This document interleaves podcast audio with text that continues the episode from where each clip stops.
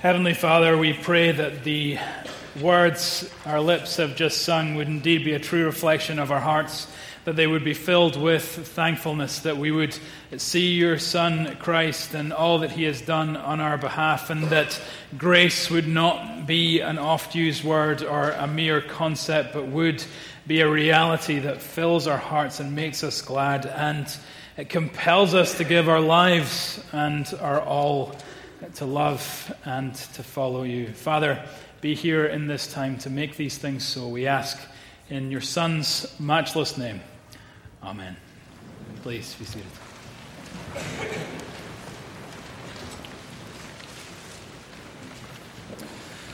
So, one of the well known maxims of the Christian life is that most of us, indeed all of us, are educated beyond the level of our obedience. We are all educated beyond the level of our obedience. And this is true in lots of small ways in life, too. Those situations in which we know what we ought to do, we just don't live that way.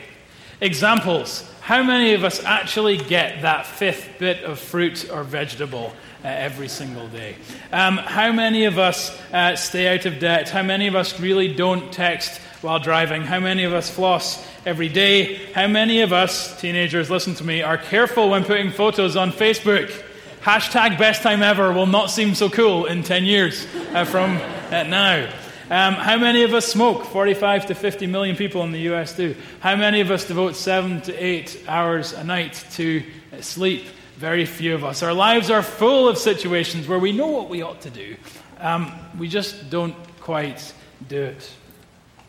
Jesus concludes this grace filled and, and, challenging sermon with a conclusion designed to compel us not to do the same thing in our spiritual lives.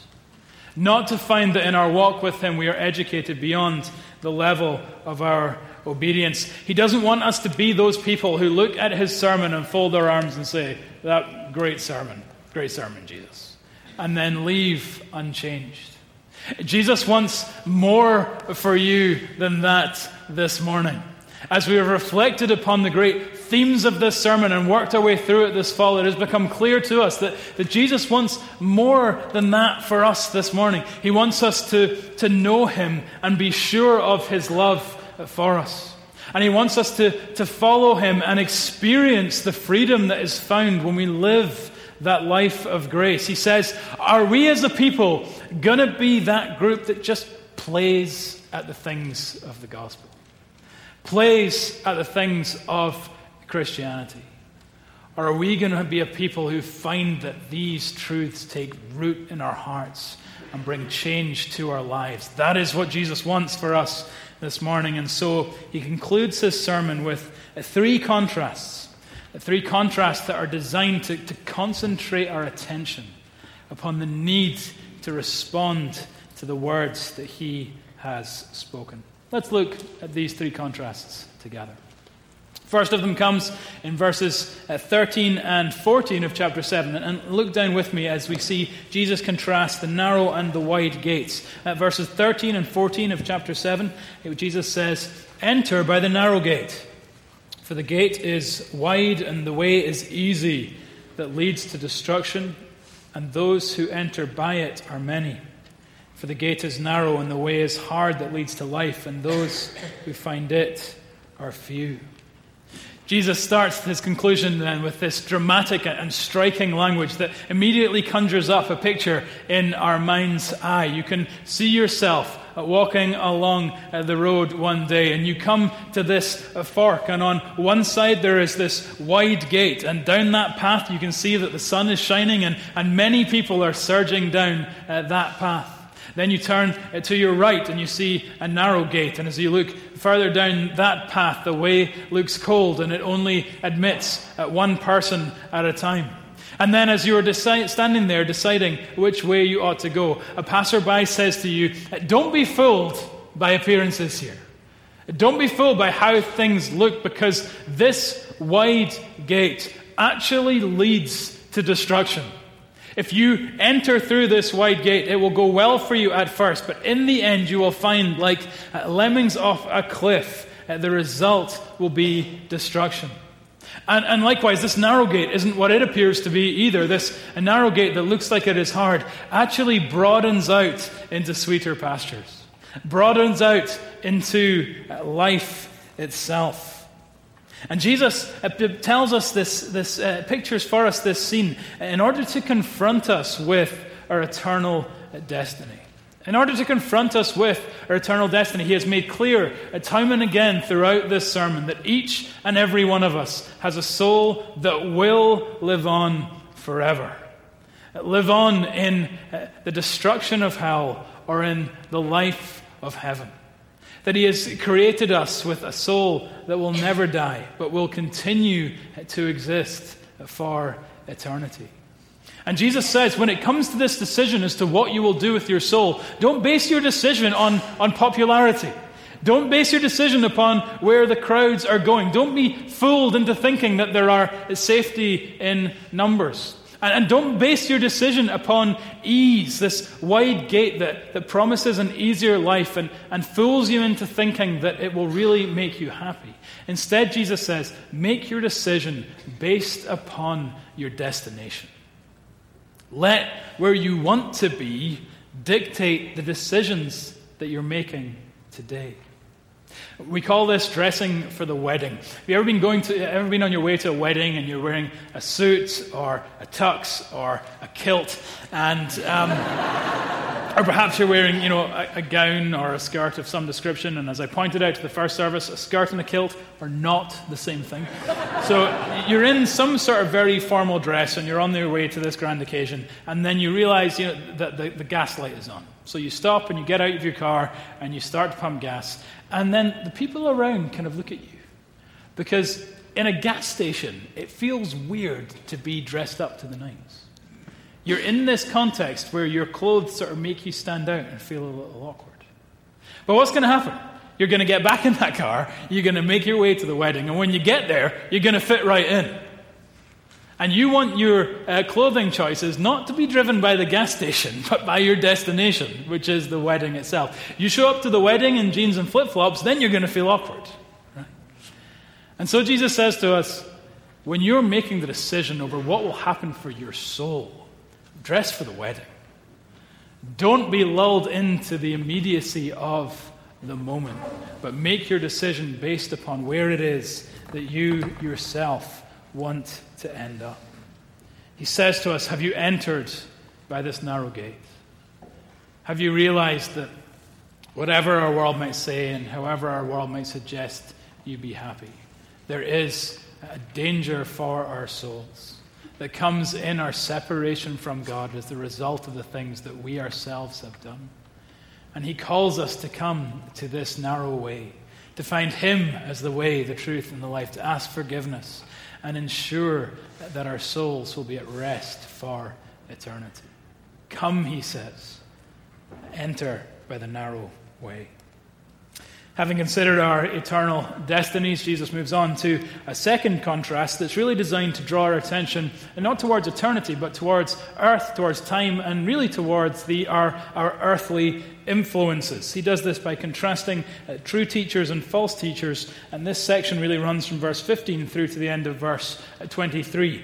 Um, if I ask you to share uh, two or three of the people that have most influenced you in this life, uh, who are the people that come to mind? When you think of those people that have had the most impact upon you, who are the personalities, the faces uh, that come to your mind?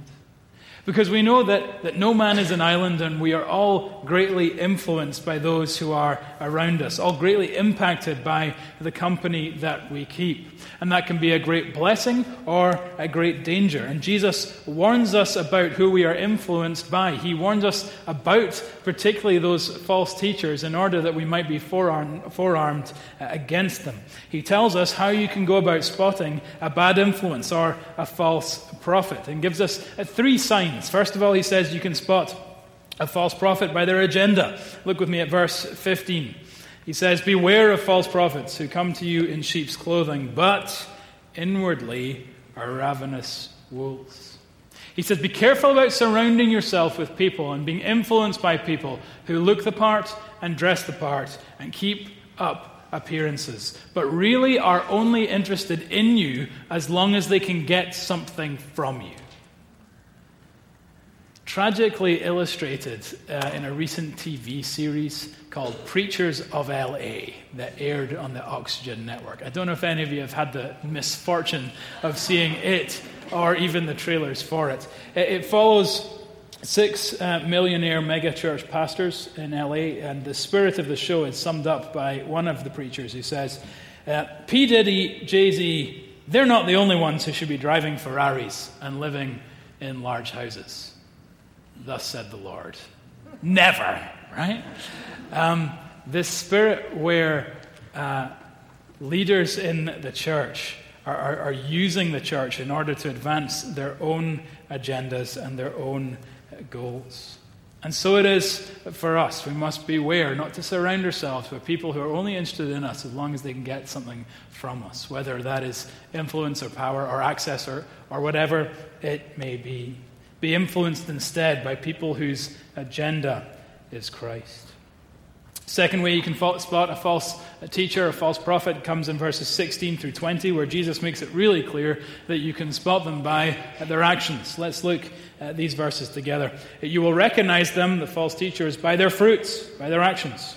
Are grapes gathered from thorn bushes or figs from thistles? So every healthy tree bears good fruit, but the diseased tree bears bad fruit. A healthy tree cannot bear bad fruit, nor can a diseased tree bear good fruit. Every tree that does not bear good fruit is cut down and thrown into the fire. Thus you will recognize them by their fruits. Jesus says, uh, actions speak louder than our words. And when the rubber meets the road, the testimony of our lives is worth more than the confession of our lips.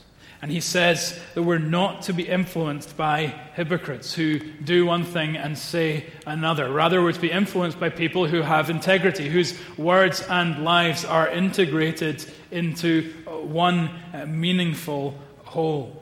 These are the ones that should, we should have pour into our lives and influence us. The third thing he says is in verses 21 and 23, where he shows us you can also spot a false teacher by uh, their attitude. Not everyone who says to me, Lord, Lord, will enter the kingdom of heaven, but the one who does the will of my Father who is in heaven. On that day, many will say to me, Lord, Lord, did we not prophesy in your name and cast out demons in your name and uh, do many mighty works in your name? Then I will declare to them, I never knew you. Depart from me, you workers of lawlessness. Jesus says that false teachers, bad influences, are full of themselves. They are self righteous.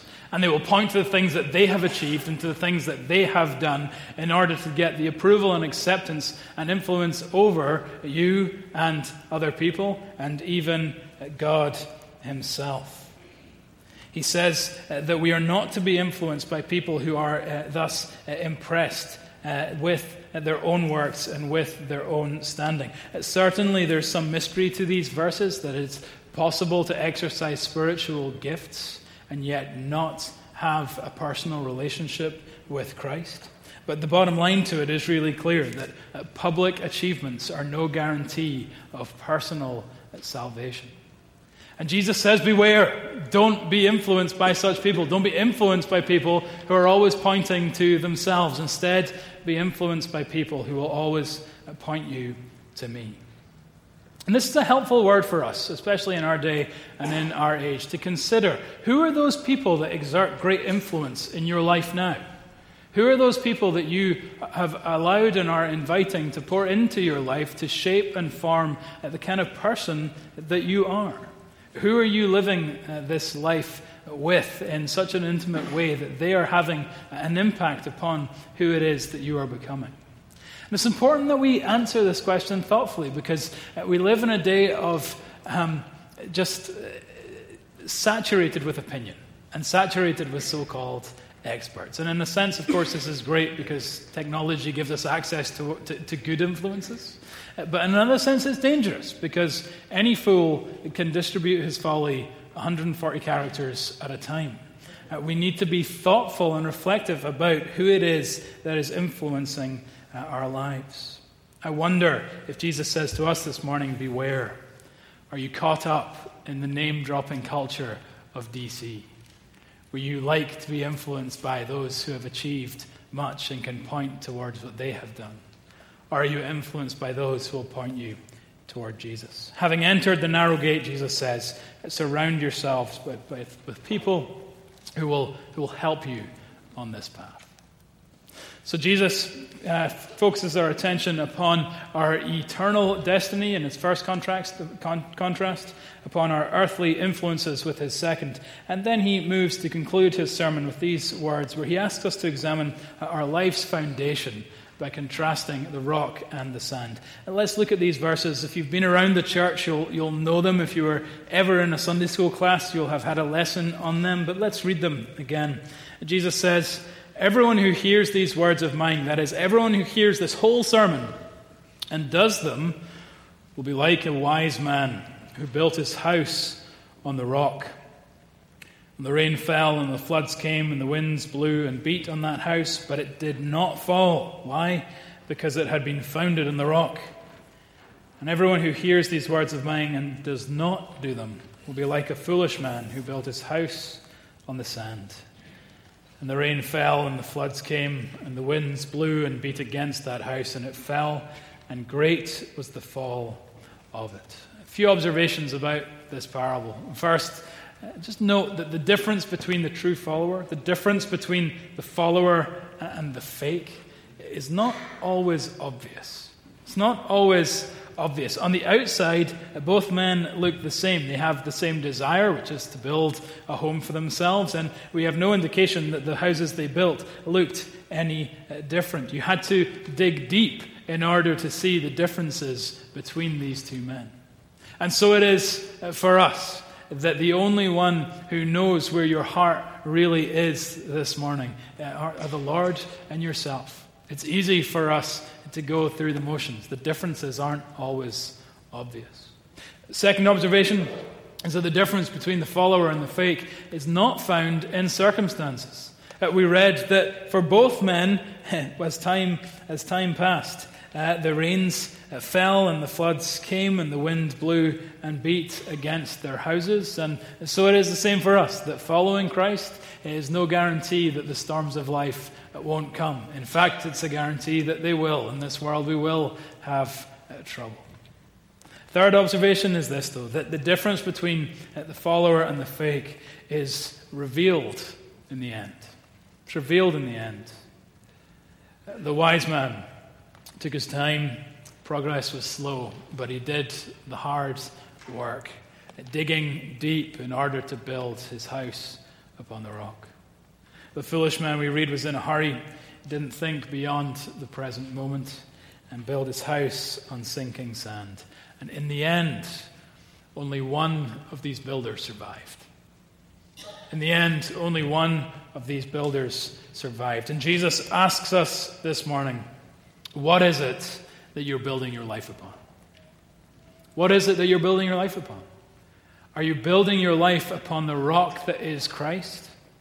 If you not, if you're building it upon anything else, then you will find that in the end it sinks beneath your feet. Jesus tells us this story because he knows what we're like. he knows how we're uh, caught up in the immediacy of the moment and the tyranny of the urgent. And he knows that we need to hear this word, that he has more for us this morning more for us than the world has to offer. He offers us in Himself this home, in Himself this foundation, this foundation that will enable us to persevere and make it to the end. Jesus concludes this sermon with this word of challenge Are we playing, or are you going to build uh, our lives upon me? It's a challenging idea that we are not to be educated beyond our level of obedience.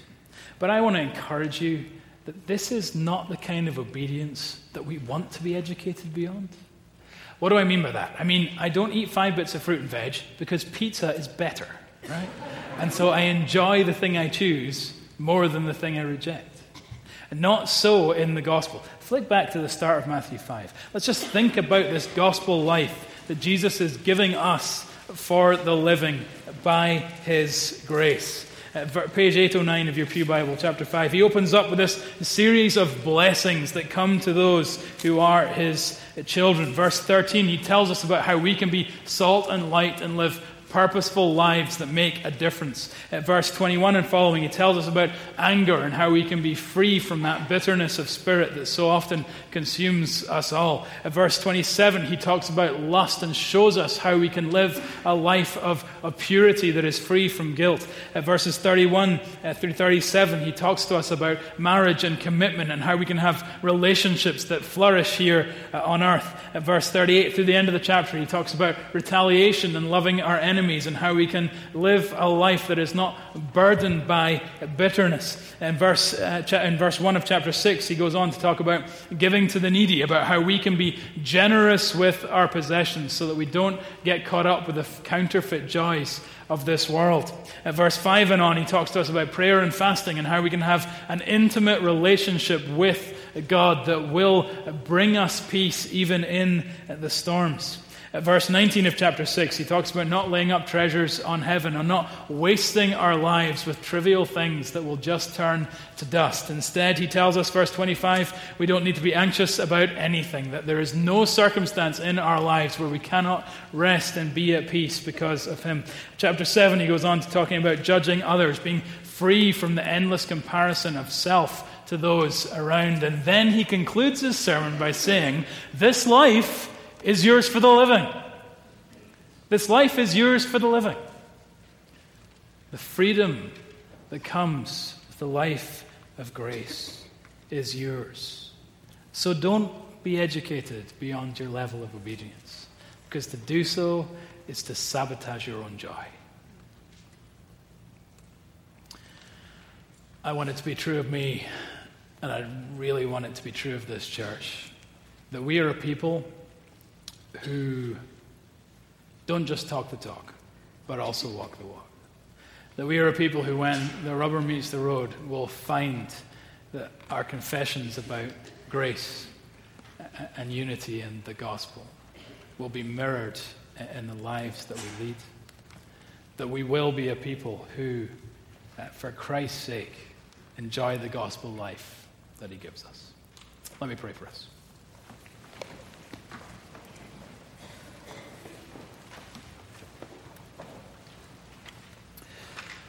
Father, there's a sense in which every single one of us is, is a hypocrite. We are hypocrites because so often our lives and our lips are not in unison. So often we don't follow you as we ourselves want to, let alone as you have called us to. And so, Lord, there's, there's great freedom in, in hearing your call to gospel living because we recognize that, that for us, a life of grace is, is possible. That we won't always be caught in this cycle of hypocrisy, but because you have lived and because you have died and because you have risen again, we are beloved children, and with us you are well pleased. And as your beloved children, we have the freedom to walk in these things, not to gain your approval, but to demonstrate we already have it. And so, Father, we ask that you would make us a people and a church who follow Christ with our lives and not just with our lips. That you would enable us to um, make the most of this life that you have given us for the living. And Lord, we pray now in the quietness of our hearts to reflect upon these things and to hear uh, the challenge that you have placed before us in this section of your word.